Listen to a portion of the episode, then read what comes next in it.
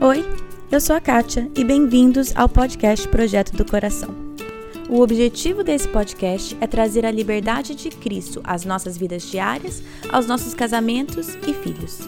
A nossa intenção é abordar qualquer assunto com clareza, base bíblica e vulnerabilidade.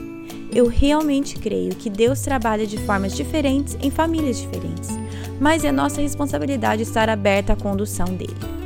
Ao escutar os episódios, não caia na armadilha de comparar a sua história com a de outra pessoa. Simplesmente esteja aberta a ouvir o que Deus tem para você. Que Ele conduza a sua família e que este podcast seja meramente um instrumento nas mãos dele. Nada melhor que encerrar o ano com um episódio do Clube do Livro. Hoje, eu e a Ellen falamos sobre o livro O Amor Andou Entre Nós, do Paul Miller. Esse livro fala sobre como precisamos aprender a amar como Jesus amou. Se ajudarmos uma pessoa, mas não gastarmos tempo para olhar para ela e para sentir o que sente, nosso amor será frio. Se olharmos e sentirmos, mas não ajudarmos em nada, nosso amor será banal. O verdadeiro amor faz as duas coisas. Ele vai falar muito sobre o fato de que Jesus vê as pessoas e que o amor que mostra a compaixão ele começa com um olhar. Compaixão e julgamento são duas formas diferentes de ver. Quando desistimos de julgar, descansamos do trabalho incessante de analisar o próximo. Não temos necessidade de saber o que há de errado com a pessoa, isso é tarefa de Deus. Nossa tarefa é procurar entendê-las. Foi pura coincidência esse clube do livro cair exatamente na época do Natal. Mas que alegria que foi ler e estudar esse livro e poder compartilhá-lo com vocês justo nesse mês que antecede o Natal. Vamos manter os nossos olhos em Cristo e buscar amar os outros como Ele nos ama.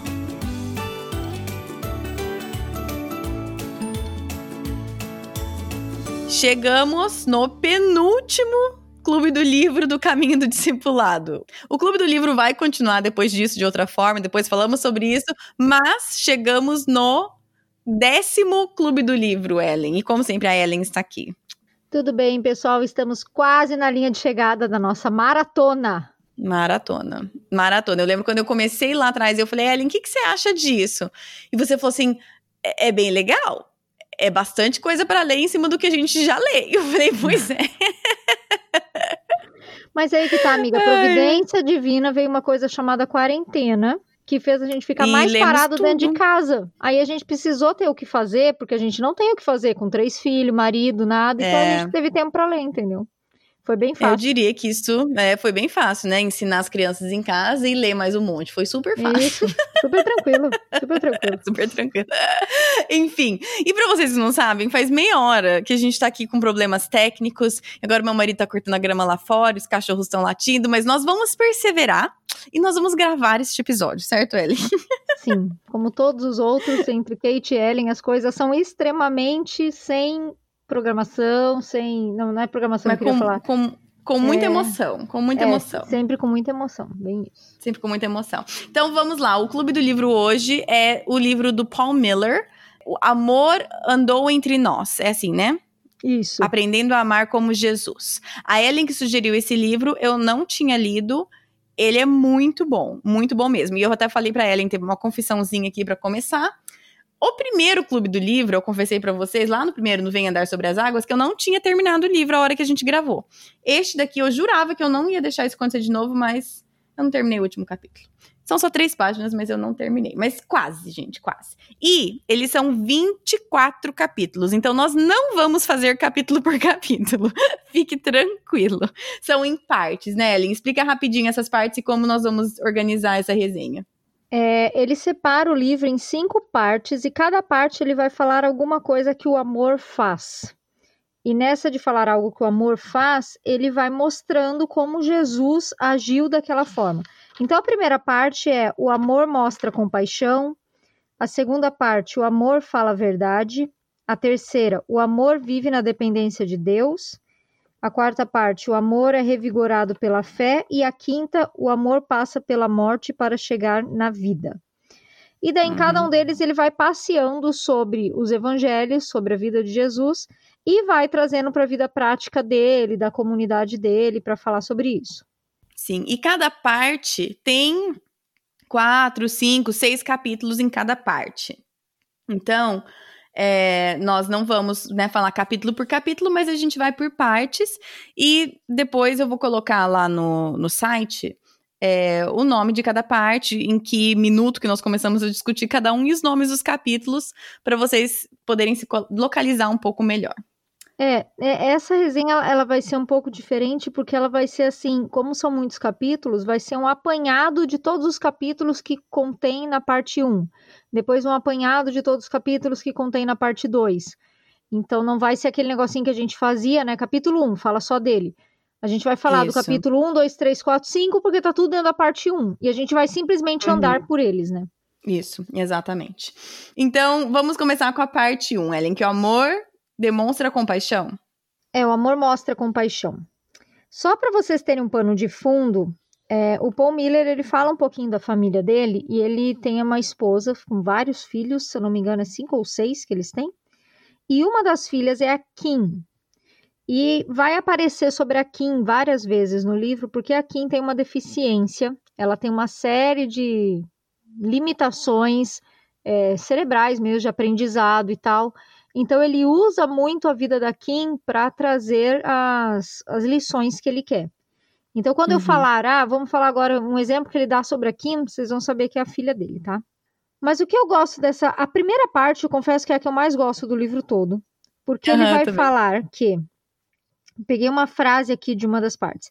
Se ajudarmos uma pessoa, mas não gastarmos tempo para olhar para ela e para sentir o que sente, nosso amor será frio. Se olharmos e sentirmos, mas não ajudarmos em nada, nosso amor será banal. O verdadeiro amor faz as duas coisas. Eu achei que essa frase resume muito bem, muito do que ele vai falar, porque essa questão do amor ser uma ação entre eu ajudar e eu uhum. dar atenção, né, entre as duas coisas. Ele vai falar muito sobre o fato de que Jesus vê as pessoas e que uhum. o amor que mostra compaixão ele começa com um olhar. Então ele cita vários textos do Evangelho que começa assim: vendo Jesus as multidões, olhando uhum. Jesus para ele, vendo ali sua mãe, vendo ali a mulher. Ele cita vários trechos onde sempre fala esse vendo. E daí ele uhum. vem trazer essa questão de que Jesus realmente via as pessoas enquanto os outros viam problemas ou viam dificuldades, algo assim. Tem uma uhum. frase também que eu gostei muito que fala: Se os olhos são a lâmpada da alma, então a alma de Jesus está repleta de pessoas. Achei isso tão lindo, tão lindo. É. Sim. E daí, para começar a falar nisso, ele vai falar sobre a história do bom samaritano. Vou dar um resumão aqui da lição que ele quis trazer. Que ele mostra que a, o samaritano na parábola foi o único que viu a pessoa, né? Foi o único que viu aquele, aquela pessoa caída no chão. Os outros, o levita o sacerdote, eles viram um problema. Hum. Então a parábola vem trazer essa questão de como que você olha para o teu próximo. Por intuição, sabemos que amor leva a compromisso e por isso desviamos o olhar das necessidades do outro. Amar significa perder o controle da agenda, do dinheiro e do tempo. Hum. E aí ele vai falar de várias formas práticas que você demonstra isso. E uma historinha que eu queria muito ler, é sobre essa é a primeira história sobre a Kim que ele vai falar e ele fala que a esposa dele olhava para Kim de uma forma especial. E o que que aconteceu? A Kim ia para a escola e a esposa dele, né, a mãe dela, decorou toda a rotina dela escolar. E por decorar, em alguns momentos do dia, ela simplesmente parava e balbuciava baixinho uma oração, porque ela sabia que naquele momento ia ser uma dificuldade maior para a filha. Então ela orava, uhum. Senhor, ajude ela agora a conseguir subir as escadas sem tropeçar. Senhor, ajuda ela agora a lanchar sozinha na cantina sem perder a comida ou alguma coisa assim. Senhor, cuida agora do coração dela, porque é hora do lanche e os amigos vão tirar sarro dela. Ela uhum. decorou de uma forma que, enquanto ela estava em casa e aqui na escola, ela orava por aqueles momentos específicos. E ele fala que isso, esse olhar que a mãe tem para a filha, era um olhar de amor porque ia muito além daquilo que ela fazia no dia a dia com ela. Mesmo quando a filha não estava sobre o olhar dela, ela estava olhando pela filha. Então achei isso muito uhum. legal porque ele traz isso para dizer que é o que Jesus faz por nós, né? Sim. E ele fala aqui, né, sobre a importância de olharmos as pessoas, de como Jesus olhava as pessoas, e aí eu achei muito legal que os, os próximos pontos, né, são capítulos, mas ele fala sobre as coisas que bloqueiam a nossa compaixão, né, ele fala sobre como julgamento bloqueia a nossa compaixão, a soberba impede a compaixão, o legalismo impede a compaixão, e aí no final ele fala sobre como a encarnação nos leva à compaixão. Eu acho muito legal como, como essa organização que ele faz, pelo menos para mim, foi super didática. Eu falei assim, ah, ok, então vamos então falar sobre como cada um desses, dessas minhas atitudes bloqueiam compaixão. Uhum. Sim.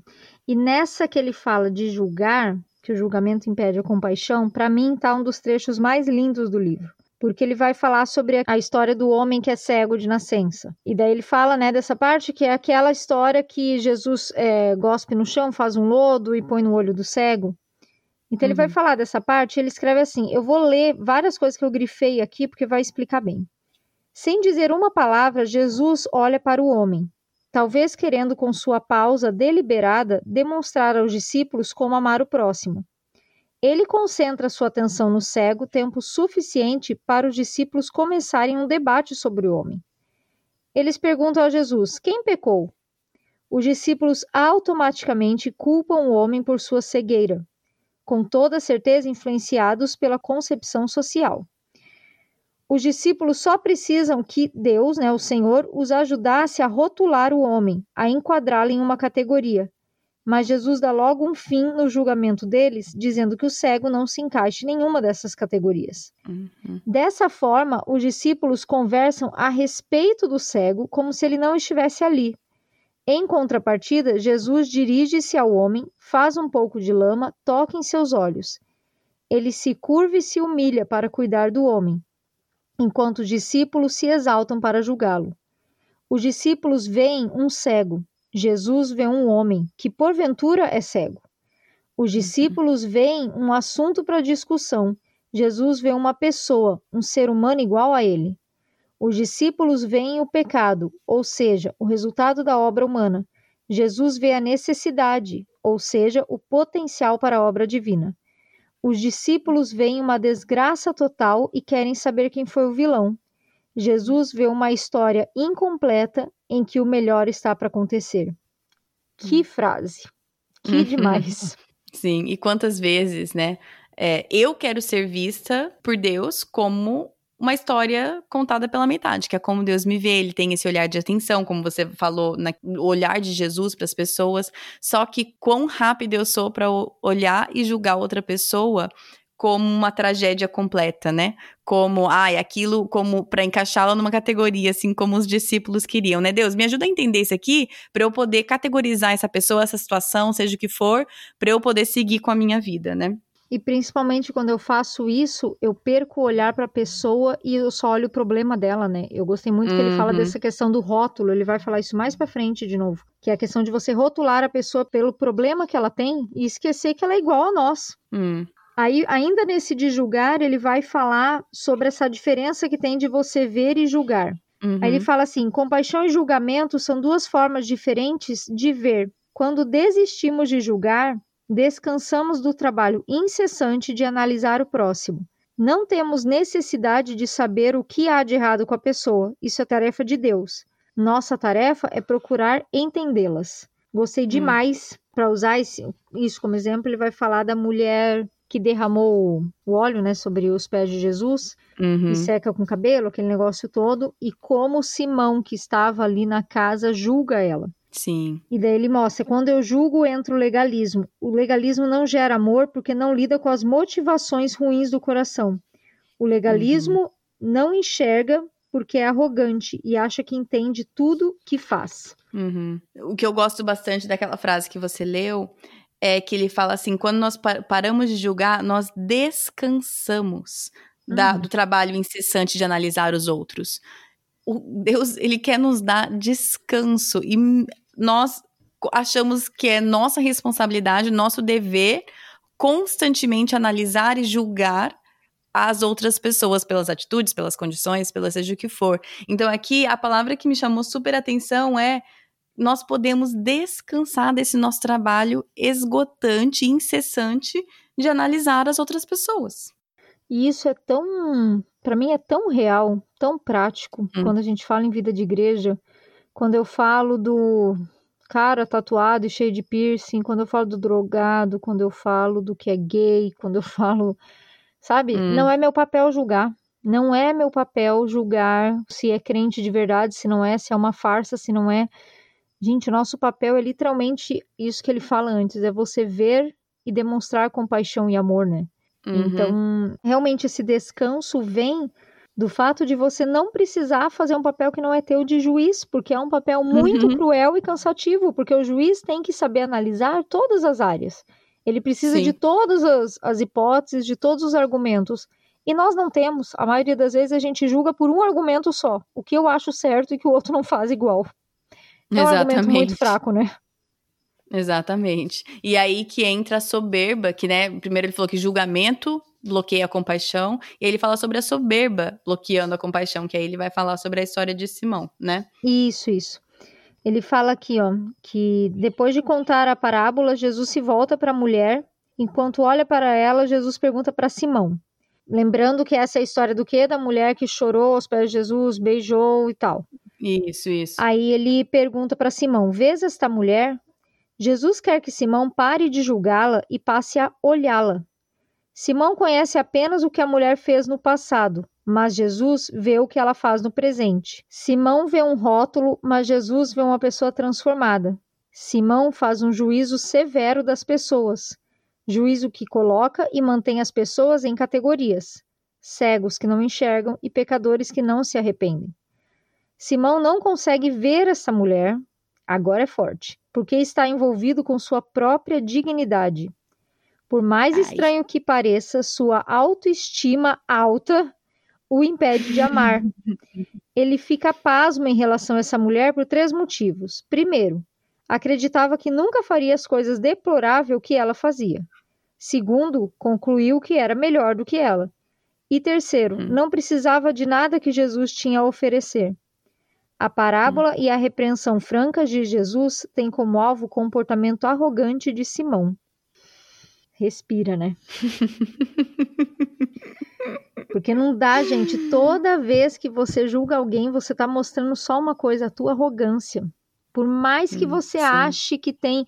E eu vou te falar uma coisa polêmica, né? Vamos trazer polêmica para este lugar, porque a gente traz pouca. Mas eu já, eu já lidei muitas vezes com pessoas comentando esse assunto de julgar, falando assim: ah, mas a Bíblia fala, pelos frutos os conhecereis, e não sei o quê. Uhum. Sim, claro. Jesus nos deu parâmetros para a gente reconhecer, digamos assim, essa questão da vida cristã.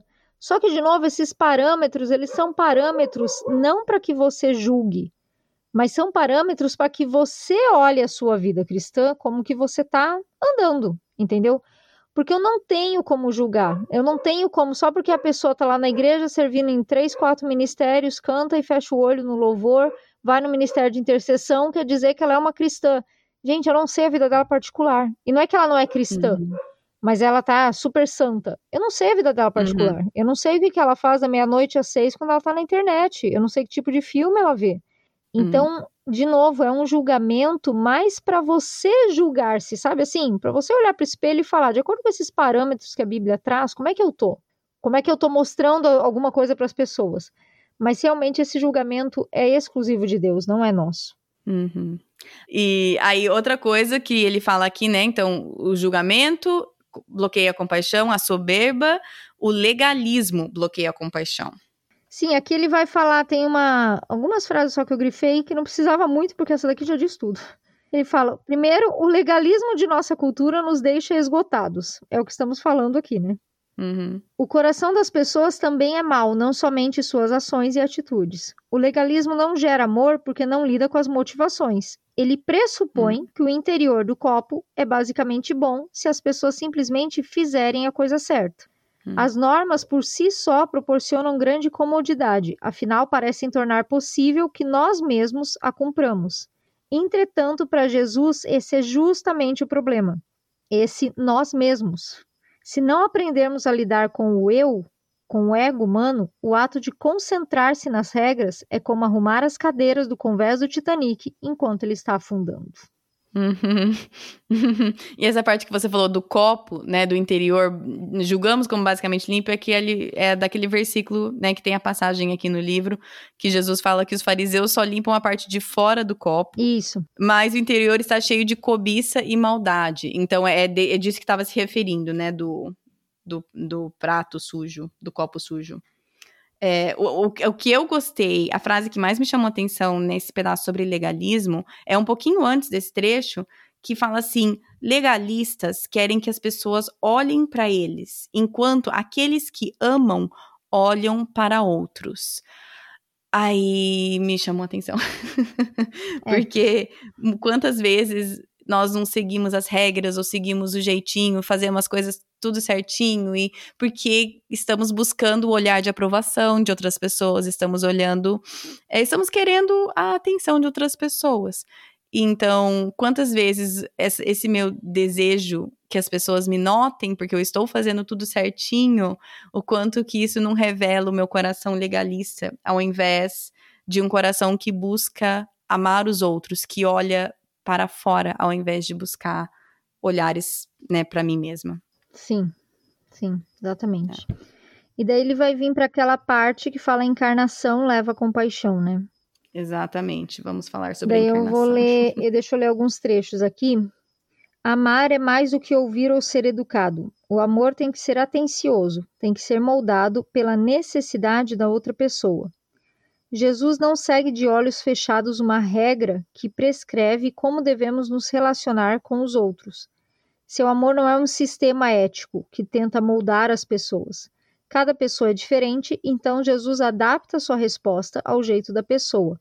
Pausa, não é que Jesus agrada as pessoas, mas ele vê a uhum. necessidade e ele uhum. vai se amoldando para atender aquela necessidade. Não adianta ele Sim. chegar para um uhum. cego e perguntar: Você quer andar? Não, querido, o cego, ele anda, né? Então, se ele se amolda aquela necessidade. O amor se ajusta a diferentes pessoas sem perder a própria identidade, e isso tem tudo a ver com a encarnação. E daí, para exemplificar isso, ele usa a história daquele mendigo, né? Que fica na rua e, e grita: Jesus, filho de Davi, tem compaixão de mim, tem compaixão de mim. Que ele era cego e queria ser curado por Jesus. E daí Jesus chama ele para para frente, né, da multidão e pergunta: "Que queres que eu te faça?" E o cego responde: "Mestre, eu quero voltar a ver." E daí ele pega essa história para dizer assim: Fazer perguntas diminui nosso ritmo, nos faz entrar no mundo das pessoas e ouvir o que dizem, ver sua expressão e conhecer seus desejos. Nós nos tornamos aprendizes e não especialistas. A pergunta hum. de Jesus, que queres que eu te faça, não é tão óbvia quanto parece. Certa vez Jesus perguntou a um paralítico: Queres ser curado? O homem respondeu com uma lista de lamentações. É evidente que a doença deu ao homem uma identidade que ele prezava mais do que ser curado. De vez em quando, nossos problemas fazem isso conosco. Menosprezamos as pessoas quando achamos que sabemos como elas querem ser ajudadas. Se não perguntarmos, podemos até curar o cego, mas ele não se sentirá amado, apenas consertado. Isso é um amor imposto. Em muitos dos casos em que tentamos ajudar alguém, temos a tendência de nos colocar em uma posição superior, de onde corremos poucos riscos. Em vez de refletir sobre como amar as pessoas com suas fraquezas, pensamos em como elas deveriam ser diferentes geralmente achamos que deveriam ser iguais a nós. Gente, é hum. fantástico hum. esse trecho que ele escreve. Hum, Porque quantas é. vezes eu já não errei em alguém chegar para mim e falar de um determinado problema e eu já ter a solução na ponta da língua, só que eu nem ouvi. É. Eu nem hum. me coloquei no lugar do sofrimento e talvez a minha solução seja eficaz, mas não é isso que a pessoa quer. Se ela quisesse só hum. respostas, ela podia ir no Google procurar. Ela quer é. a compaixão, ela quer se sentir amada, além de resolvida, né? Uhum. E muitas vezes a nossa, nossa solução nem é válida, porque a gente nem terminou de escutar a pessoa falar e a gente já formulou nossa resposta, né? É, também tem isso. e tem isso. eu tava. Isso me lembrou de uma coisa que eu escutei no estudo bíblico aqui da minha igreja recentemente. A mulher que estava dando o estudo falou assim: é, teve uma frase também. Essas frases de efeitos, eu sei que muitas vezes, tipo, ah, não fica, né? Não é versículo nem nada, mas gruda com a gente, faz a gente pensar. Ah, que era encontros divinos muitas vezes começam com uma simples pergunta. E se você olhar exatamente esta história da Bíblia, essa história de cura, esse milagre de Jesus, foi um encontro divino que começou com uma simples pergunta: o que você deseja? O que você quer que eu faça? E quantas vezes eu, eu sou uma pessoa que fala bastante, eu sou uma pessoa que gosto de estar tá, é, no centro das atenções, no sentido de numa conversa, num, num grupo de pessoas. Uhum. Eu gosto, eu, eu falo bastante, eu tenho dificuldade em fazer a pergunta. Isso é uma coisa que eu tenho treinado, até o podcast me ajuda, mas treinado em me interessar mais pela vida do outro do que me importar em ser interessante.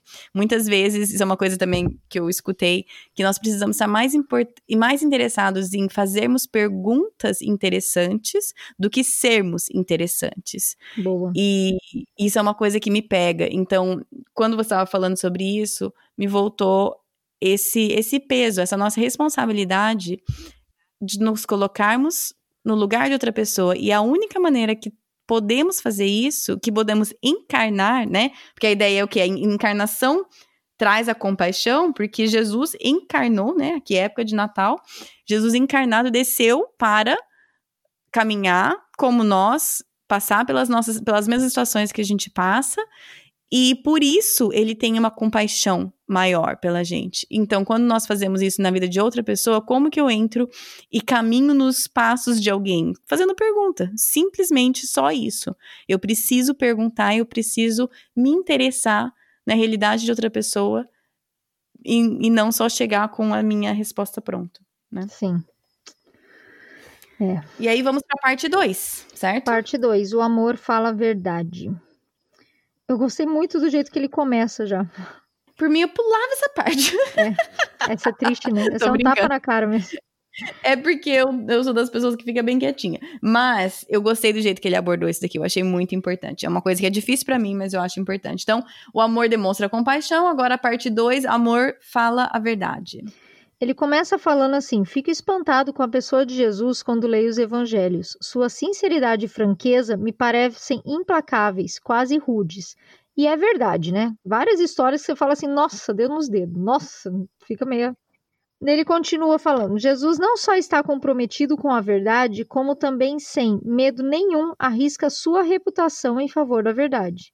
Sua coragem e seu compromisso com a justiça têm um caráter rigoroso e inflexível que deixa as pessoas um tanto constrangidas. E dele vai citar alguns exemplos de momentos de Jesus que ele falou principalmente para os fariseus e líderes, que ele é curto e grosso com os caras, ele não faz rodeios, uhum, né? Uhum. E eu gostei de duas coisas que ele fala assim, que a sinceridade de Jesus vai direto ao ponto e elas mostram dois padrões de moralidade. Elas tentam combater dois padrões de moralidade. O primeiro é: não seja motivado por orgulho ou poder. Se for, um dia você será humilhado. E a hum. outra: não pense que você é amoroso só por ser gentil com as pessoas. Isso talvez hum. seja um disfarce para conseguir o que deseja. A verdadeira prova de gentileza se dá quando você ajuda quem não lhe pode retribuir de jeito nenhum nem mesmo dizendo aos outros o quanto você é generoso. E hum. aí ele faz um gancho que é para falar dessa questão do temor de homens e que Jesus ele estava livre das opiniões alheias. Por quê? Porque a alma dele estava ancorada em Deus e isso liberta das opiniões alheias. Ele hum. sabe hum. que Deus o observa, aprovando o que ele faz e amando-o. Por ter o amor de Deus em seu coração, Jesus não depende do amor das outras pessoas. Achei isso é. bem, bem legal, porque realmente nós não falamos a verdade muitas vezes porque a gente tem medo de perder a amizade, tem medo de perder a simpatia da pessoa, tem medo de a pessoa ficar magoada, e isso mostra que o meu amor não está só em Deus, né? Uhum. É, essas duas frases super me pegaram, foi as que eu anotei para falar sobre esse, esse trecho, porque é uma coisa que eu tenho dificuldade É, eu confundo sempre gentileza com amor, né? Ser educada. Tem, tem uma coisa de cultura americana também nisso, né? De ser educada, de ser. Então, assim, esse negócio de confundir gentileza com amor pega para mim. E esse lance de se a minha alma está ancorada em Deus, eu posso estar livre da opinião dos outros. E tem, esse pecadinho de temor de homens é um que sempre me pega. Então, ver que Jesus tem essa liberdade, não que ele ele não é, isso não quer dizer que ele tem uma licença para ser grosseiro, porque se nós formos ver, Jesus ele é muito amoroso e cuidadoso na maneira que ele fala com as pessoas. Tem algumas alguns momentos que ele dá na cara, mas no geral, a maneira que ele se aproxima das pessoas é com muita mansidão e gentileza. Porém, ele tá livre da opinião dos outros porque ele tá ancorado em Deus. E isso me chamou muita atenção. Eu falei, assim, ok, Deus, eu, eu sei que eu preciso ter a minha alma mais ancorada em ti para que as opiniões dos outros não pesem, para que eu possa realmente, como, né, tá escrito, o amor diz a verdade. Sim. E aí, a partir disso, ele fala algumas coisas que eu vou tentar fazer um resumão aqui. Uhum. Que ele fala assim: que Jesus era tanto o verdadeiro pacificador quanto o destruidor da falsa paz. A ira legítima dele destrói a falsa paz. E Sim. daí ele fala assim que Jesus em Mateus 10, 34 fala: Não pensei que vim trazer a paz, não vim trazer a paz, mas a espada. Só que ao mesmo tempo em Mateus 5 ele fala o que? Bem-aventurados pacificadores. E daí o que, que ele quer dizer com isso? Como é que alguém vem trazer a espada, tem essa verdade, essa sinceridade na lata, que muitas vezes destrói essa falsa paz, mas ao mesmo tempo quer os pacificadores? Exatamente porque essa questão dessa falsa paz, né? É isso de você parecer que está tudo bem na superfície, é o que acontecia muito com os fariseus ali, né? Eles falavam uhum. da palavra de Deus, tal, então assim, parecia que estava tudo bem na superfície, mas por quê? Porque ninguém estava julgando e falando do coração deles. Quando Jesus é. chega e fala verdades, eles se rebelam, eles querem crucificar Jesus porque tá mexendo, né, no calcanhar deles, tá pisando no calcanhar deles, uhum. tal. Então, ele não quer isso. E daí eu achei interessante que ele coloca assim: por que, que Jesus conseguia ser um pacificador e um destruidor da falsa paz? Porque ele tinha uma ira legítima. Eu achei muito legal o jeito que ele explica isso aqui. Ele fala assim: Jesus nunca fica zangado quando as pessoas o magoam, exatamente o que nos levaria a subir pelas paredes. Mesmo quando hum. os fariseus acusaram ele de estar possuído pelo demônio, Jesus respondeu de um modo casual. Ele não fica irritado quando é interrompido, pois não é escravo do relógio nem da agenda. Como não possui bem nenhum, tem pouca lenha para colocar na fogueira mas se revolta contra a injustiça e a hipocrisia, especialmente quando isso atrapalha a compaixão. Sua hum. indignação tem os olhos voltados para o bem-estar do outro. Sua ira sempre resulta no bem. A mão de um homem é restaurada, as crianças são abraçadas e os cambistas são expulsos, e o silêncio invade o templo. Sua ira é poderosa, controlada e criativa. Achei muito hum. legal esse final. Porque Sim. aí está o equilíbrio, né? Poderosa, né? Controlada e, e criativa. criativa. E eu fiquei uhum. pensando assim, como isso pode ser na prática, né? É você realmente encontrar o equilíbrio entre a sinceridade e essa compaixão. Falar a verdade, mas nós não temos que falar tudo o que pensamos. Existe uma diferença, né? Muitas vezes eu vejo que o outro está errando, eu tenho a verdade para falar para ele, mas não é a hora. Então também não uhum. adianta. Eu acho que é você saber lidar com essas coisas da hora certa, do momento certo, do jeito certo. A gente fala muito sobre isso. E realmente conseguir, acima de tudo isso, colocar a compaixão. Só que não deixar como pretexto da compaixão você também não falar as verdades que a pessoa precisa ouvir. Então, uhum. esse equilíbrio, né? É, e também, para mim, o ponto principal disso tudo é que o que irava Jesus não tinha nada a ver com ele mesmo. E normalmente o que a gente, o que dói na gente, onde a gente fica da dói, é quando fala da gente, é quando tem a ver comigo, é quando alguma coisa me magoa, me chateia, aí que eu fico brava e, e eu sinto que eu tenho direito de, e devo falar pra irmãzinha e expor o pecado da irmãzinha, entendeu? Porque me feriu. E aí o que tá falando bem nesse trecho que você leu é que ele não fica bravo quando as pessoas o magoam ou o ferem ele, na verdade, ele, quando você vê o jeito que quando os fariseus falam com ele, ele lida, tipo assim, ele fala os fatos, mas ele não explode de raiva. Nós explodimos e a gente acha que tem que falar a verdade e meter a, né, o dedo na cara de alguém, quase sempre porque nós fomos prejudicados ou feridos de alguma forma, né? É. E para complementar isso mesmo que tu tá falando, um pouquinho mais na frente ele vem ensinar, tipo assim, como você conseguir ter essa sinceridade sem você estar julgando a pessoa. Uhum. E daí eu, cadê? Aqui. Se você seguir o ensino de Jesus, sua atitude não será dizer para o outro: "Como você pode ser tão estúpido?" quando a pessoa erra. Mas sim dizer: "Sei como isso é difícil, tenho o mesmo problema." Jesus quer Hum. que entendamos que nossa maldade interior afeta nossa visão. A soberba, a presunção em achar que eu jamais faria isso, distorce nossa visão de tal modo que os erros dos outros parecem maiores do, que os nossos. Por isso, quando a pessoa não escuta, eu grito. A fraqueza se torna uma arma. Ao agirmos assim, entramos num ciclo autodestrutivo de culpa e defesa. Mas se eu voltar esse foco primeiro para mim, o ciclo é interrompido. Deixarei de exigir que você se eleve ao meu nível por me achar superior a você. Pedirei sim que se una a mim, enxergando-me como alguém que necessita de misericórdia e ajuda. A compaixão nasce quando olhamos para outra pessoa e a reconciliação nasce quando olhamos para nós mesmos. Eu vou repetir isso. A compaixão nasce quando olhamos para outra pessoa e a reconciliação nasce quando olhamos para nós mesmos. Gente, palmas para essa frase. Nossa! Fantástico. Isso aqui tem que escrever em letras garrafais e pôr na parede de casa, Eu, garaf... eu, eu tatuar na testa pra gente ver toda vez que olhar no espelho. né?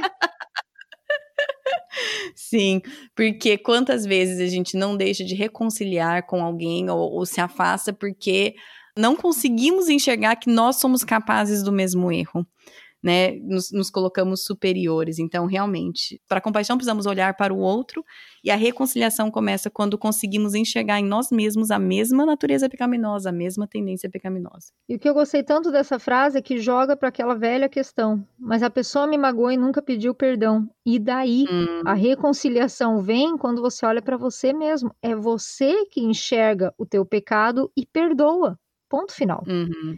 Então é sim. muito forte essa frase. É, e forte. puxando esse gancho do que você falou, né? Porque eu também não quero aqui fingir que não existem pessoas muito difíceis, não existem relacionamentos que devem ter limites saudáveis e tudo mais. Mas aí ele fala aqui que eu acho muito importante também, que ele fala assim.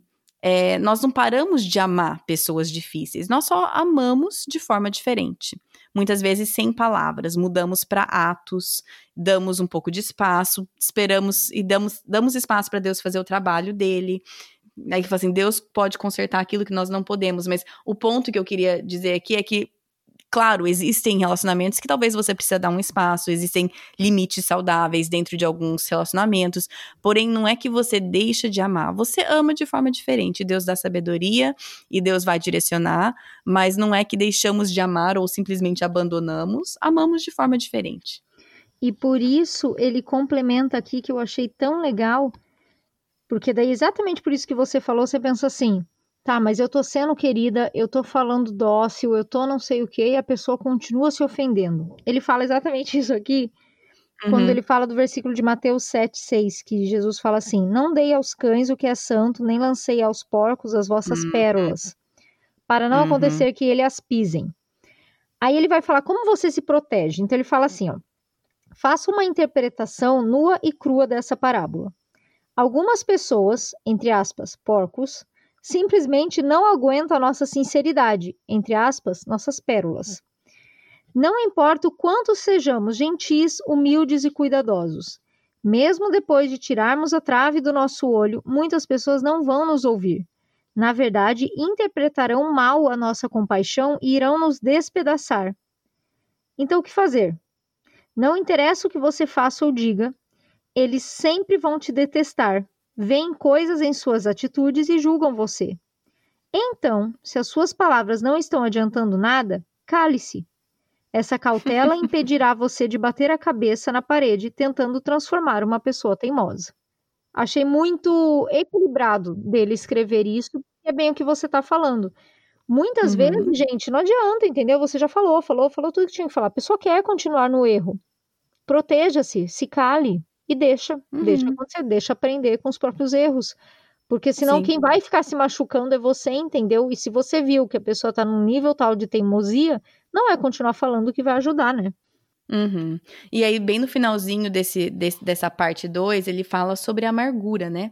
E uma coisa que eu acho interessante, ele fala assim que existem dois problemas com os nossos inimigos, né? Quando temos inimigos. O que eles fizeram nos fere, e à medida que a gente fica obcecado com aquilo que eles fizeram, porque muitas vezes vira uma coisa de obsessão, né? A gente precisa falar uhum. para todo mundo, todo mundo precisa saber como aquilo nos feriu e tudo mais. A amargura entra como uma garra no nosso cérebro. Aí ele fala assim: nós ficamos tão focados naquela dor que nos foi causada que não percebemos que a amargura vai aos poucos nos comendo por dentro, como um câncer da alma. Aí ele fala aqui uma coisa que eu acho muito importante a gente destacar, a amargura silenciosamente nos transforma para que nos tornamos exatamente como os nossos inimigos. Isso é uma coisa muito, muito importante da gente tomar cuidado, porque a amargura realmente tem um poder é, silencioso, mas muito pesado. E o Tiago tem um livro que ele leu que ele deu uma frase que também sempre fica com a gente, que é sofrimento que não é transformado é transferido.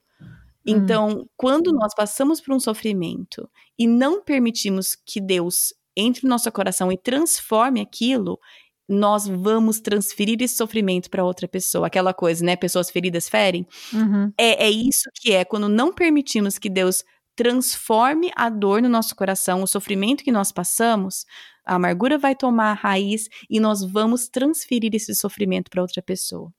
Sim, é. Exatamente isso. Por isso que você tem que resolver no teu coração, né? Sim, e aí que entra Deus.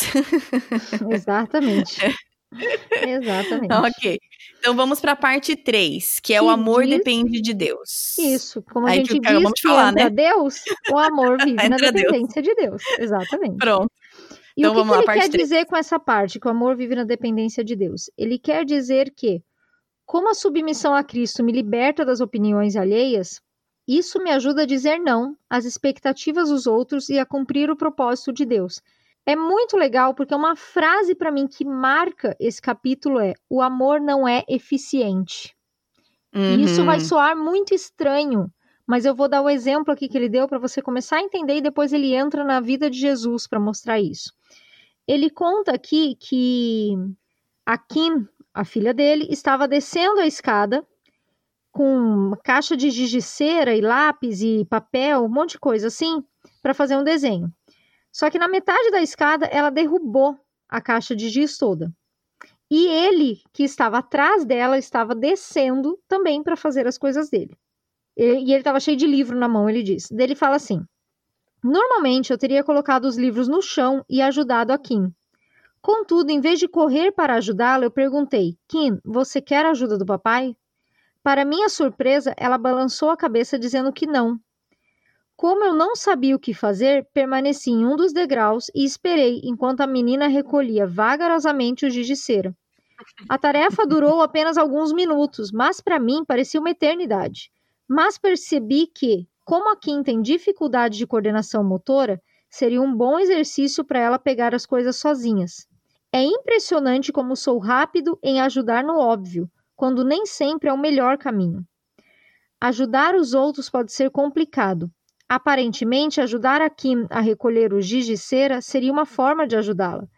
Mas eu estaria ajudando minha filha ou apenas a mim mesmo? Pois, no fundo, hum. o que eu queria era descer logo a escada. Estudando a vida de Jesus, aprendi que o amor não é eficiente. Se eu não controlasse a minha vontade, teria prejudicado a Kim, ainda que de forma sutil. Quando eu disse não ao meu ego, meu amor por ela se manteve puro, intacto e livre da influência da minha vontade pessoal. Jesus hum. aprova quem age dessa maneira. Bem-aventurados humildes, bem-aventurado os que não impõem sua vontade aos outros. E ele vai hum. usar essa tônica dessa história para ir falando as vezes em que Jesus disse não por quê? Uhum. Porque viver como o amor vive na dependência de Deus, o amor tem que saber falar não para poder viver os propósitos de Deus antes de querer viver os propósitos que os outros vão colocar para você. E ele usa essa história, eu achei que ilustrou muito bem quando ele fala que o amor não é eficiente. Que não é que não Sim. podia ajudar, mas às vezes será que era uma ajuda mesmo para outro ou é uma ajuda para mim mesmo, para tornar a minha vida mais fácil? Uhum. Sim, exatamente. Aí os nãos, né? Ele fala dizer não para alguém que você ama, dizer não para autogratificação, e aí ele fala sobre a importância de dizer sim para intromissão gentil. Então, aqui vamos então começar falando sobre o falar não para alguém que você ama. É, aqui Jesus, o, é, Jesus, o autor usa a história que Jesus fala não para a própria mãe dele, né? Lembra daquela uhum. história do casamento lá em Caná da Galileia, que acabou o vinho e tal, e a mãe fala: chame Jesus para resolver o problema. E daí ele vai usar isso para dizer que Jesus falou não naquele momento, por quê? Porque era um momento em que Maria, de certa forma, queria que ele mostrasse o poder dele. E ele diz: ainda não é chegada a minha hora, não é agora que eu tenho que fazer isso, não é a vontade do Pai, né? E eu gostei uhum. de uma frase que ele põe assim: quando concordamos com as pessoas só para que elas se calem, Parece que estamos sendo simpáticos, quando na hum. verdade estamos manipulando todo mundo. Então ele poderia só ter feito o que Maria queria só para resolver a questão. Mas ele estaria manipulando a situação ao invés de reconhecer o que, que é o tempo de Deus para ele fazer aquilo que Deus queria. Então, bem, hum. bem interessante essa visão que ele teve aqui. Sim. E aí ele fala sobre falar não para autogratificação. Sim, aqui eu anotei que ele fala o seguinte: a vida não consiste apenas em satisfazer nossas necessidades físicas, mas também obedecer ao Pai. A vontade do Pai levou Jesus a se afastar da satisfação própria e a aceitar seus limites como ser humano. O pano de fundo disso aqui é a tentação no deserto. Quando uhum. Jesus poderia ter resolvido o problema ali, mas ele se mantém firme contra o diabo, firme contra a fome, contra o desconforto que ele estava, por quê? Porque naquele momento era aquilo que ele deveria fazer. E eu gosto que logo que acaba a tentação, logo que o diabo se retira, os anjos vêm e servem Jesus com tudo que ele precisava. E isso me mostra uhum. que não sobreveio tentação que não fosse humana, sabe? Sim, Mas Deus uhum. vai prover o livramento. Então, assim, é um incentivo mesmo, né? Não fala Fala não para tua satisfação própria quando você sabe que você está fazendo aquilo porque é da vontade de Deus, mesmo que ninguém concorde, que todo mundo esteja te boicotando, algo do tipo, né? Uhum. Tem uma frase que eu acho interessante que ele, depois de falar de um exemplo dele com a esposa, ele fala assim: se misturamos o amor e o interesse próprio, não sai uma mistura de amor e interesse próprio. Ficamos só com o egoísmo, só com o, o interesse próprio. Eu achei interessante porque realmente o amor e o interesse próprio não se misturam. Mas quantas vezes eu não tento, tipo, ah, ok, eu vou amar essa pessoa, mas eu vou fazer de um jeito que é conveniente para mim, mas eu vou fazer de um jeito que também me ajuda ou que também é bom para mim. E eu gostei dessa frase que me lembra, não, não, não, amor e interesse próprio, eles não andam de mãos dadas, ou é um ou é o outro. É, para nossa tristeza, porque né, a gente sempre quer puxar a sardinha para o nosso né? lado. Não Seria tão bom, mas o mas que, que é? O amor não é eficiente, não é isso? É isso Exatamente, o amor não é eficiente, gente. Ai, ai. E aí a, a última parte é falando sim para a intromissão gentil. E eu vou dizer que também, né, num estudo bíblico que eu fiz recente lá na igreja, tem várias coisas que, me, que, eu, fico, que eu lembro daquele estudo. Talvez seja porque 2020 a gente fez quase nada de estudo, então eu tô lembrando desse bem forte que a gente fez lá na igreja. Que ele fala, era uma pergunta que fizemos, era você permite ser interrompida? Você se permite ser interrompida? E aquilo me chamou atenção. E assim, eu pensei, bom, eu sou interrompido o dia inteiro, né? Criança, é. tudo mais, sou sempre sendo interrompida. Mas eu eu sou interrompida de uma forma agradável? Ou toda vez que eu sou interrompida, aquilo me irrita e eu acho que eu tenho o direito a não ser interrompida? Então, esse capítulo, olhando agora, né, dizer sim para uma intromissão gentil. Fala um pouco sobre isso. É, ele usa a história de Zaqueu para falar. Primeiro ele fala assim, ó, a mesma liberdade que Jesus tinha de dizer não é revelada em suas amáveis intromissões. Por estar ancorado no Pai, Jesus não é refém da agenda da sociedade, nem tem que ter uma agenda própria. Aí ele fala de Zaqueu que o que, que ele faz? Jesus, com toda audácia, entra na vida de Zaqueu. Ele interrompe a caminhada, olha para Zaqueu e se convida para jantar e dormir na casa do homem. E dele vai dizer que essa intromissão gentil é aquela intromissão de você entrar e nem, nem entrar, você arromba a porta, quando você vê que a pessoa está necessitada e que ela só precisa que alguém tome essa iniciativa mesmo. Uhum. Ele fala aqui, ó. Jesus salvou Zaqueu ao se associar com ele, tomando para si a má reputação dele. A salvação acontece por substituição, e é assim que o amor funciona.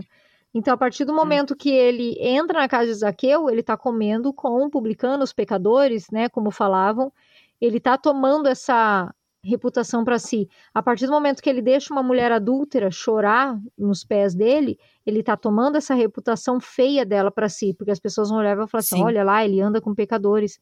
Mas uhum. essa é a intromissão gentil, a intromissão que não se importa se os outros vão pensar algo errado, porque ele está entrando na vida da pessoa para trazer uma luz. E eu gostei hum. só que ele, ele traz exemplos muito claros para nós e do nosso da nossa vida, do nosso mundo, que eu achei interessante. Ele diz assim: A princesa Diana encantou o mundo por causa de sua disposição em tocar em crianças sujas e pobres ou segurar no colo bebês infectados com vírus da AIDS. Ela era nobre, elegante, mas mesmo assim tinha um toque de humanidade. O lamento por sua morte não teve precedentes. Ao tocar pessoas, ela nos tocou emocionalmente. O mesmo pode ser dito sobre Madre Teresa de Calcutá. A imagem dela abraçando um pobre moribundo, sem sentir repulsa pelas suas fezes e vômito, conquistou o amor e a admiração do mundo inteiro. Madre Teresa explicou: para que a misericórdia de Deus seja real, temos que aprender a ser extremamente bondosos e gentis no toque de nossas mãos, no tom da nossa voz e no nosso sorriso. Madre hum. Teresa imitava o toque de Jesus de forma consciente. Elas, elas eram intrometidas, né? Essas mulheres entravam hum. na vida das pessoas e não estavam nem aí se a mídia estava falando alguma coisa delas. Elas queriam se intrometer e ajudar mesmo. Eu acho, é, e eu acho interessante para mim aqui que me chamou muito a atenção é um pedaço aqui que ele fala assim, que ele vai perguntar sobre quão aberto nós estamos a interrupções, né? Ele fala assim: é difícil amar pessoas quando eles estão constantemente no nosso espaço demandando atenção. Mas se nós estamos sempre no controle, decidindo quem e quando iremos amar, arriscamos ter uma imitação muito fraca do amor. Se não queremos que a nossa programação seja interrompida ou que a nossa conta bancária seja afetada, talvez estamos nos enganando em relação à nossa própria bondade. O amor dá. Dá? É isso? É. É. Isso me chamou muito a atenção, porque, de novo, eu tenho filhos pequenos. E eu amo eles de paixão, tá, gente? Não precisa se preocuparem. Não, não, não, não se preocupem pelo bem-estar ou pelo meu amor pelos meus filhos. Porém, as constantes interrupções realmente me afetam. E quando fala assim, é difícil amar as pessoas quando elas estão constantemente te interrompendo, tem momentos que isso é bastante difícil, porque vai aquela, aquela minha raiz de egoísmo de eu mereço fazer as coisas, poder fazer uma coisa, começar e terminar. Pelo menos no banheiro, né, gente? Seria bom. Mas enfim, entra o que? Mostra esse meu egoísmo, esse meu senso de eu tenho direito a algo que tá errado. Então, isso para mim, quando eu li isso, que o amor dá. E não tô falando, nossos filhos também precisam aprender paciência, eles precisam aprender limites corretos, mas é o meu coração, não é que eu vou deixar de ensinar isso aos meus filhos, mas como que fica o meu coração quando eu sou interrompida vez após vez, quando a minha programação para o dia ou para a semana ou para o mês é completamente virada de ponta cabeça, quando a minha conta bancária é afetada porque Deus trouxe alguém que precisa de uma ajuda. Como que eu lido com esse tipo de intromissão na minha vida? E aí vamos então para a parte 4, certo? Que o amor Sim. é revigorado pela fé. Revigorado pela fé. Ele começa falando sobre a questão da de que Jesus multiplica pães e peixes, né? E daí ele vai falando um pouco depois que. Porque o que acontece? Depois as multidões seguem Jesus, ele multiplica de novo, e depois tem uma hora que chega lá na frente que Jesus fala assim, né? Vocês só estão me seguindo porque vocês querem comida, né? Uhum. Então, para falar dessa questão do, da, dessa multiplicação de pães e peixes, ele fala um negócio que eu achei interessante. Ele fala assim: as pessoas viram Jesus como uma resposta para seus problemas e tentaram recriá-lo à imagem delas mesmas. Queriam um Deus que lhe desse uma vida agradável. Se eu tivesse um milhão de reais, se meu marido me desse ouvido, se minha esposa parasse de reclamar, se, se. Satanás aparece outra vez, oferecendo uma solução tranquila e fácil para os problemas do mundo. Jesus, a previdência social ambulante, a máquina de fazer pão mais moderna do mercado. Era uma visão inebriante dos reinos desse mundo. Mas Jesus não cai nessa tentação. Ele manda os discípulos para o barco. Como um rei verdadeiro que não se deixa influenciar pela multidão, ele governa a situação quando manda o povo voltar para casa. Uhum. Se a uhum. natureza humana fosse essencialmente boa, a exigência da multidão para que Jesus se tornasse um rei humano faria todo sentido. Afinal, nesse caso, só seria necessária uma mudança aparente e superficial. Uma reforma política, melhores escolas, mais empregos. Contudo, como a influência do mal penetra e ataca o interior de cada pessoa, é necessária uma solução mais radical. Se o verdadeiro problema é o coração humano e não os romanos, então ele precisa de um novo rei. Não hum. seria esse o motivo de acharmos o amor uma coisa tão difícil? Queremos liderar, estar no controle, ser servido pelos outros, em vez de não fazermos nada por nós mesmos e fazermos só o que o Pai deseja. Ignoramos a Deus e criamos deuses que nos façam sentir bem em relação a nós mesmos. Fé é a atitude de voltar-se para Deus dizendo: Fiz as coisas do meu jeito, preciso de ajuda. Levar uma vida independente de Deus nos afasta do poder do amor e acaba por destruir o amor.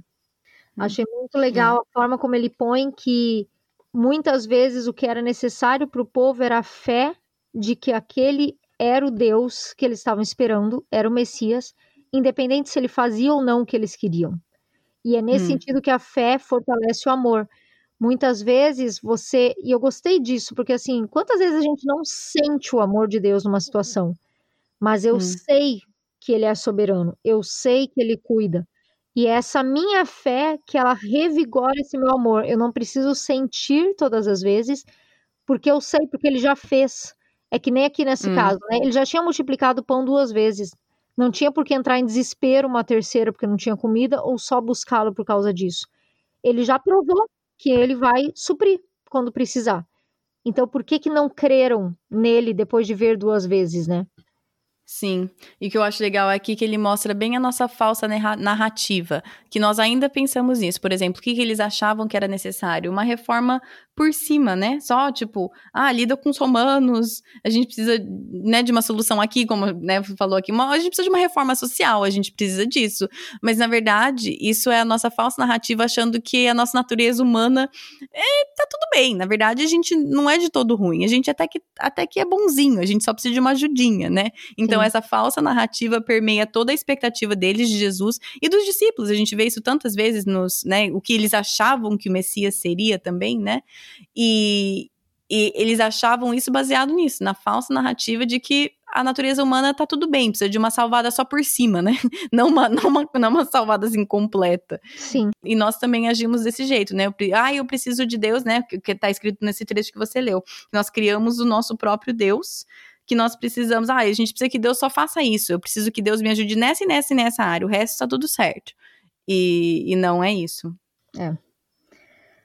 Aí ele vai continuando falando dessa questão do amor que é revigorado pela fé, e uma parte que eu gostei é quando ele vai falar da mulher samaritana. Uhum. Que ele vai mostrar como que a fé move esse amor, né? Então ele começa falando, dando um pano de fundo, falando que as mulheres eram consideradas cidadãs de segunda classe, primeira coisa. Nenhum judeu deveria conversar em público com uma mulher, qualquer mulher. Mas aí, judeus e samaritanos tinham uma longa história de hostilidade e rivalidade. E os judeus também não comiam em nenhuma vasilha tocada por samaritanos. E daí chega Jesus se encontra com uma mulher samaritana, quer dizer, a escória da escória da escória da humanidade. E dele vai falando como ele vai conversando com ela, né? E daí primeiro ele começa, ele faz aqui, eu gostei que ele faz quase que uma recapitulação do que ele disse até aqui, usando os termos que Jesus vai usando. Então ele fala, uhum. por exemplo, que foi a sinceridade de Jesus quando ele fala para ela que ela falou bem, que ela não é casada porque ela já teve cinco maridos. Ele escreve assim: Jesus pergunta: Como posso lhe dar a água viva se você está bebendo de poços que não são capazes de satisfazer sua sede? Ela continua sedenta porque continua em busca de novos poços. Jesus convida a mulher a ter fé nele, mas também deixa claro que nada acontecerá se a fé dela ainda estiver voltada para os homens. Jesus Hum. a ama exatamente como ela é, mas se recusa a deixá-la do jeito que está. Uhum. Aí ele continua falando que daí ele vai trazer a questão da compaixão, né? Uhum. Daí faz assim: ele ainda não terminou. Jesus lhe disse: Sou eu quem está falando contigo. Quando ela pergunta onde ela deve adorar o Messias, né? Onde é o local de adoração, com quem é o Messias que É, vai falo, ah, vir mas e tal. vocês dizem que tem que adorar ali, mas a gente adora Isso. aqui. Aham. Uhum. Jesus revela a essa mulher samaritana destemida, direta e desonesta quem ele é. A única vez além dela que Jesus revelou a alguém que ele era o Messias foi ao sumo sacerdote Caifás durante seu julgamento. Como sempre, Jesus, mais uma vez, vira de cabeça para baixo a ordem estabelecida.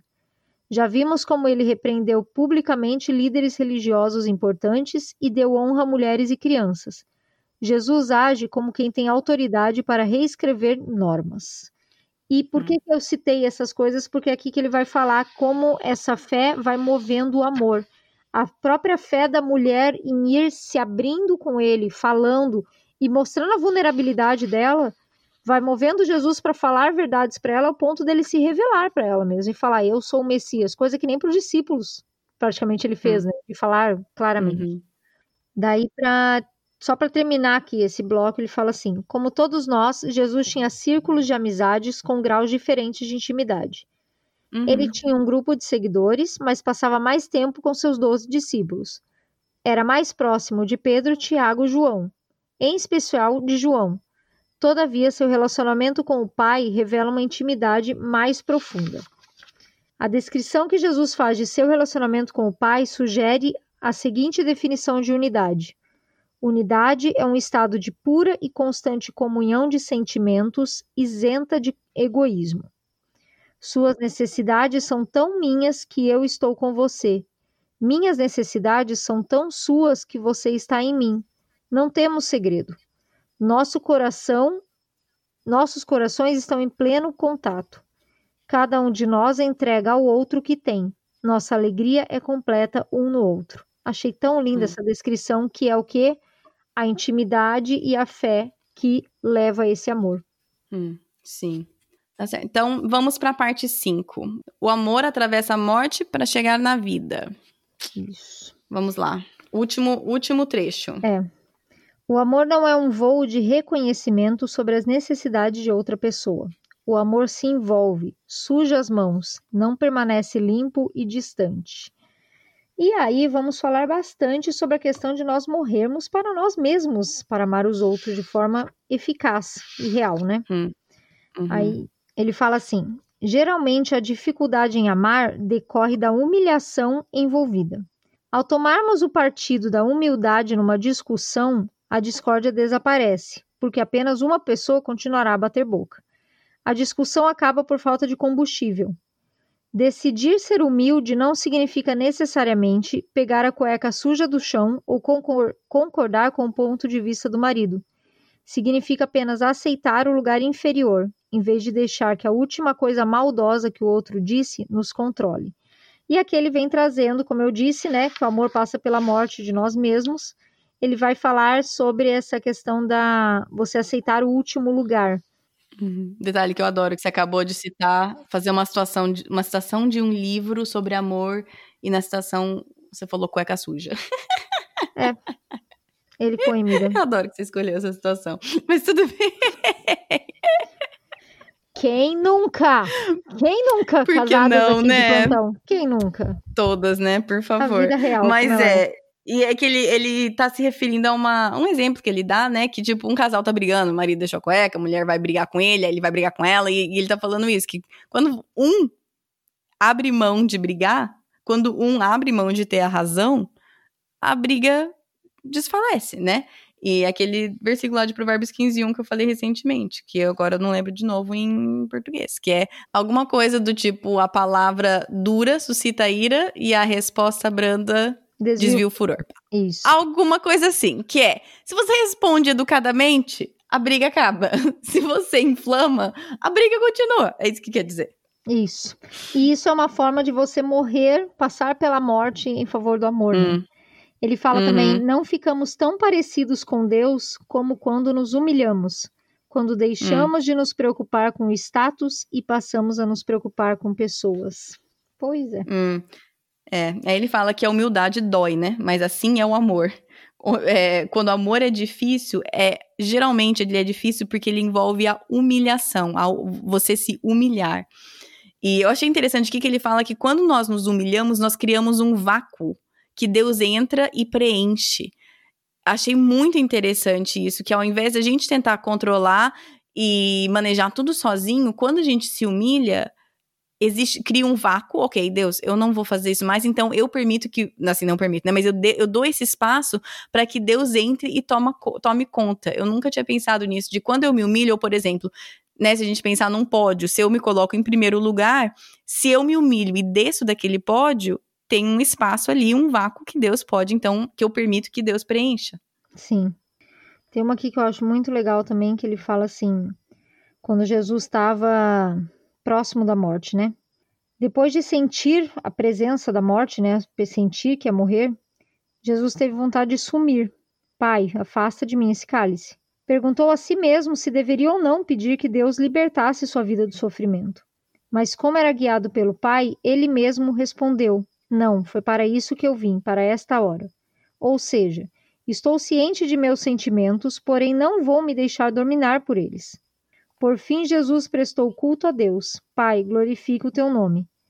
É uma cena em menor, em menor escala de morte e ressurreição. Jesus morre para seus desejos e ressuscita para a excelência de seu Pai.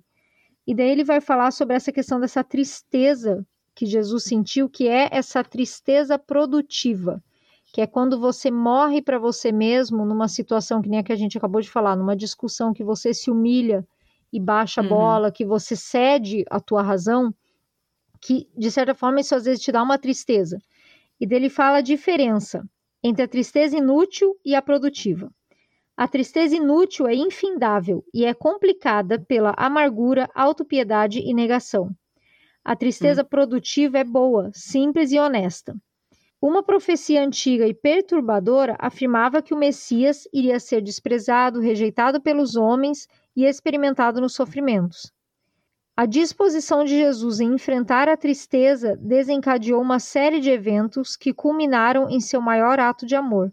Por enfrentar a tristeza, ele não fugiu. Por não fugir, ele sofreu. Por sofrer, ele morreu. E por morrer, ele carregou sobre si os pecados do mundo.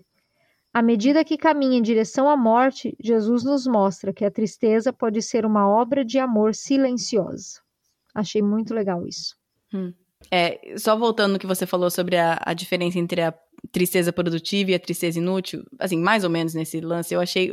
É, tá entre parênteses até o que ele escreveu aqui, mas eu acho tão importante. Ele falou assim: a nossa cultura faz com que a gente pense que os sentimentos são absolutos. Porque eu sinto assim, eu devo agir assim mas se somos constantemente levados pelas nossas emoções, isso, isso é como se fosse uma escravidão moderna. Uhum. Eu achei muito, muito importante ressaltar isso, porque existe muito disso, tipo, ai, ah, mas eu sinto assim, então preciso agir assim, ou eu preciso falar, ou eu preciso fazer, porque meu sentimento é esse.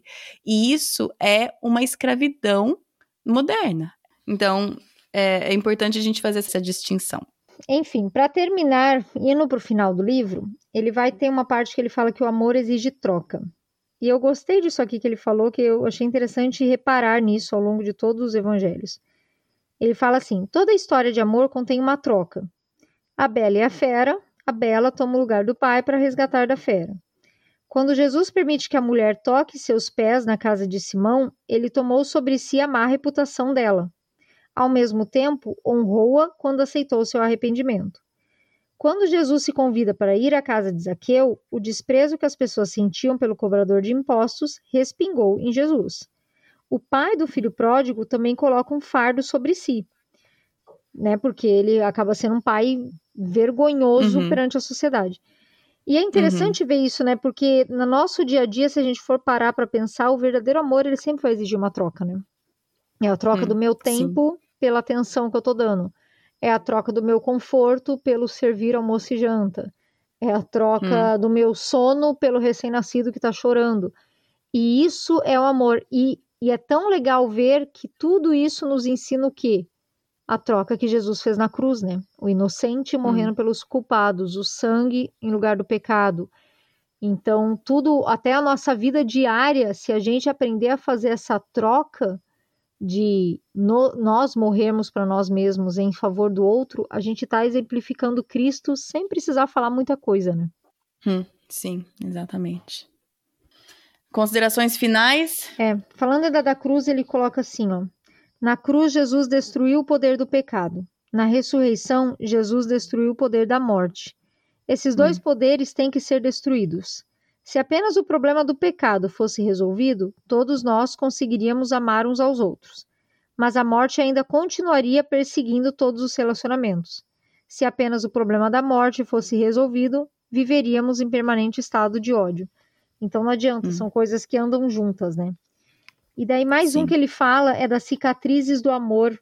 Eu gostei muito disso, que ele fala assim: Que Deus estranho é esse, que não permanece distante de nós, mas entra em nosso mundo e ainda é ferido por nossa causa.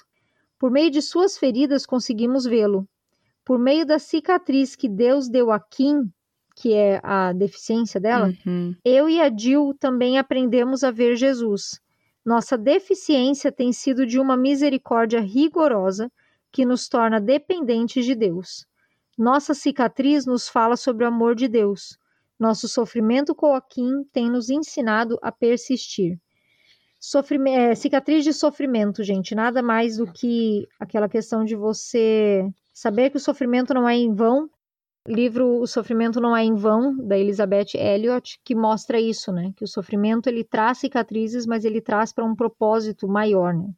Uhum, e daí o uhum, último parágrafo aqui do livro, para fechar com chave de ouro, ele diz assim: O amor não somente andou entre nós, ele tem o poder de habitar em nós. Jesus repetiu hum. várias vezes aos que os cercavam: Em mim, suas necessidades mais profundas serão satisfeitas. Sua necessidade de perdão, amor, esperança, relacionamento e propósito. Eu sou o que vocês têm procurado a sua vida inteira. Gostei muito hum. porque é bem isso. O amor não só andou, mas ele está em nós. A questão é se nós estamos tentando andar de acordo com esse amor, estamos enxergando esse amor e amando como esse amor nos amou. Acho hum. que o hum. grande desafio que fica desse livro é isso, entendeu? Para mim, ele mexeu muito com muitas áreas sociais, principalmente. Hum. É muito fácil julgar os outros, é muito fácil, ao mesmo tempo, é muito fácil se engajar em N programas sociais, né? Principalmente pelo Instagram. Hum. Todo mundo é super social no Instagram, tudo que é coisinha que hum. surge já tem uma hashtag Todo nova. Mês de toda cor, eu é. posto é. minha foto colorida. Uhum. E não tô falando que está errado, mas estou dizendo que vai muito não, além, gente. Uhum. É aquilo que a gente falou que engana, nos dá uma falsa sensação de Isso, amor ou de, né? Então, não é que o problema em si, não tô falando não poste a foto laranja, roxa, vermelha, amarela, não tô falando isso, que esse é o problema, mas precisamos tomar cuidado com a falsa sensação, até como eu falei, que muitas vezes a minha eu ser gentil, eu fico com a falsa sensação de ser amorosa porque sou gentil. Então é, é, mais no sentido de tomar cuidado com a falsa sensação que isso nos leva e muitas vezes a impressão errada de nós mesmos, né? É. Não, principalmente eu acho que porque eu fiz isso, nossa, sou super. É, uhum. Obras sociais, nossa, como eu tô engajada. Meu, muitas vezes você nem sabe do que, que é. Você tá indo pela moda. Uhum. E Deus quer que a gente se engaje, né? A resenha do livro Justiça Generosa fala muito sobre isso. Mas a questão é Sim, é você uhum. muito mais fazer isso na sua vida interior e no seu dia a dia do que em coisas que todo mundo tá vendo. Essa que é uhum. o ponto, né? E, claro, né, a gente não programou isso, mas este é o último episódio antes das férias de Natal, antes e, agora estamos todos nesse tempo de advento, de preparação. Então, este, se você quer ler um livro, mais que ele não é um livro de advento, mas ele é um livro sobre a vida de Jesus, sobre como uhum. o amor andou entre nós. Esse é um excelente livro para fazer uma imersão em como Jesus amou as pessoas. E, né, é aquela coisa que a gente não a gente não consegue passar adiante aquilo que nós não temos. Então, se você está querendo muito ensinar os seus filhos sobre advento, sobre Natal, sobre Jesus, isso é tão importante, mas procure sim atividades infantis, faz, faz parte, é importante, mas acima de tudo, você precisa conhecer mais a Jesus, você precisa conhecer mais quem ele é, como ele foi e para você poder passar isso adiante. Então, né, as atividades de advento são uma parte, são importantes, mas nós conhecermos a Jesus para poder ensinar quem Jesus é para os nossos filhos é muito mais importante. Sim, sim, com certeza. Mais alguma coisa? Considerações finais? Encerrando? Chega? Deu? Leiam, gente, leiam, porque esse livro é bom, vale a pena, tá? E ele não é caro. Notícia boa. Você tem esse é livro, caro. Ellen? Tem uns três aqui em casa, ele custa 27, tá. 28 reais, é algo assim, eu não lembro agora de cabeça, mas não chega a 30 reais. Então ele é um livro considerado barato, porque, né? E ele é, assim, de um tamanho decente. Ele não é pequenininho, ele não é enorme, mas ele é um, assim, é, ele um tem livro decente, 200, que, que você diria? 250 páginas, então, assim, é um tamanho é. bom, né? Realmente. É, é, ele não é daquele livrinho que você senta e lê numa sentada. Ele é um, um tanto considerável. Mas então tá, gente. A Ellen tem alguns exemplares. Se, você, se possível, é, entre em contato com ela e, e se você quer adquirir o livro. E acho que é isso, né, Melen? Vamos a Feliz Natal para todo mundo. Feliz Ano Novo, Feliz Natal, que venha 2021. Exatamente. então tá bom. Ellen, você pode encerrar orando pela gente? Você já encerra o semestre pra gente? Sim. O ano, né? Vixe, encerra o ano de 2020. Aleluia! Que responsabilidade. Põe um peso nessa oração, Ellen, pelo amor de Deus. ai, ai. Então vamos lá. Senhor Deus, obrigada por esse último episódio do podcast desse ano. E eu te louvo, Deus, porque apesar das piadas, brincadeiras, ironias uhum. que a uhum. gente usa com 2020, eu te agradeço porque se teve um ano que nos fez depender do Senhor, foi esse. Uhum. Então eu te louvo, Pai, porque o Senhor tirou todo o controle que nós tínhamos, tirou todos os planos que nós tínhamos planejado, uhum. fez uma bagunça no mundo em geral, mas não é uma uhum. bagunça que fugiu do teu controle, Deus só fugiu do nosso.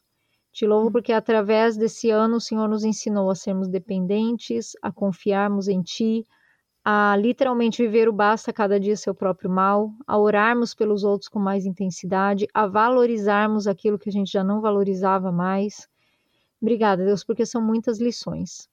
E realmente eu peço, Deus, que seja um período de descanso agora em dezembro, que todas as famílias possam aproveitar da forma que for possível, Natal, Ano Novo, e que a gente entre no próximo ano, Deus, com uma expectativa de sermos cada vez mais ensinados por Ti. Não com uma expectativa de ser um ano maravilhoso, perfeito, porque estando num mundo caído, Deus, não tem como a gente querer isso. Mas se o Senhor estiver do nosso lado, e se o nosso coração estiver voltado para o Senhor, com certeza vai ser um ano ótimo. Hum. Oro pela equipe do PDC. Obrigado pela vida da Mari, da Kate, que o Senhor esteja cuidando para que 2021 a gente volte com tantos planos que temos de crescer, de alcançar mais mulheres e de sermos relevantes realmente com a sua palavra nesse ministério, Pai. Obrigada pela essa ferramenta chamada Instagram, chamada podcast, chamada Facebook, Spotify, que nos conecta enquanto estamos tão longe e nos ajuda a uhum. acharmos irmãs em Cristo que falam a mesma língua que nós e que nos ajudam a louvar ao Senhor de uma forma tão uhum. incrível, realmente, Deus. Uhum. Te louvo, Pai, por tudo que aconteceu esse ano e por tudo que o Senhor fará ainda em nós. Em nome de Jesus. Amém. Amém. E assim encerramos o ano de 2020 aqui no podcast. Foi um ano bem diferente para todas nós, né? Eu sei que cada um teve suas batalhas e suas dificuldades diferentes nesse ano, como todos, mas esse ano teve um teve uma dificuldade coletiva aí no mundo, certo? Mas eu queria primeiro agradecer todas vocês que escutam o podcast com tanta é, com tanta fidelidade que vo e vocês que me mandam recados de encorajamento, de carinho. É, agradeço muito, muito mesmo. Vocês é, não sabem a diferença que isso faz. Para você que talvez não sabia, eu vou tirar, eu sempre tiro o mês de dezembro de folga do podcast, saio de tudo. Geralmente são quatro semanas que eu fico fora. Mas esse ano eu decidi ficar seis semanas, então o podcast voltará com episódios novos no dia 22 de janeiro. Mas esses períodos que eu tiro, né, no final do ano, em julho, de descanso, eles são importantes para que o podcast continue com a constância. Para eu conseguir publicar toda sexta-feira um episódio novo, eu tenho aprendido que eu preciso desses momentos de descanso, tanto em julho quanto agora no final do ano. E eu aumentei de quatro para seis semanas, porque esse ano tem exigido um pouco mais. E para continuar com a constância do podcast, que é importante para mim, é muito importante, eu preciso reconhecer os meus limites. Então, é, parece estranho, né? Que eu vou falar que eu vou tirar uma folga para manter a constância. Mas, como eu já falei várias vezes aqui para vocês, é uma coisa que eu tenho aprendido a importância do descanso, a importância de limites, a importância de margens. Então, tudo isso para dizer, estarei fora é, de tudo. Nas redes sociais você sabe que eu não estou muito mesmo, mas é, a Mari e a Ellen continuam lá respondendo para vocês.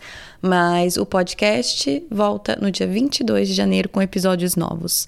Se você tem muito episódio aí, né? Este é o episódio número 127. então tem bastante episódio aí para você escutar nesse meio termo. Ou faça como eu, desligue de tudo e passe esse tempo de dezembro, advento, Natal é, com a sua família sem distrações. Dezembro é um mês de muitas distrações, pelo menos para mim, imagino que para vocês também.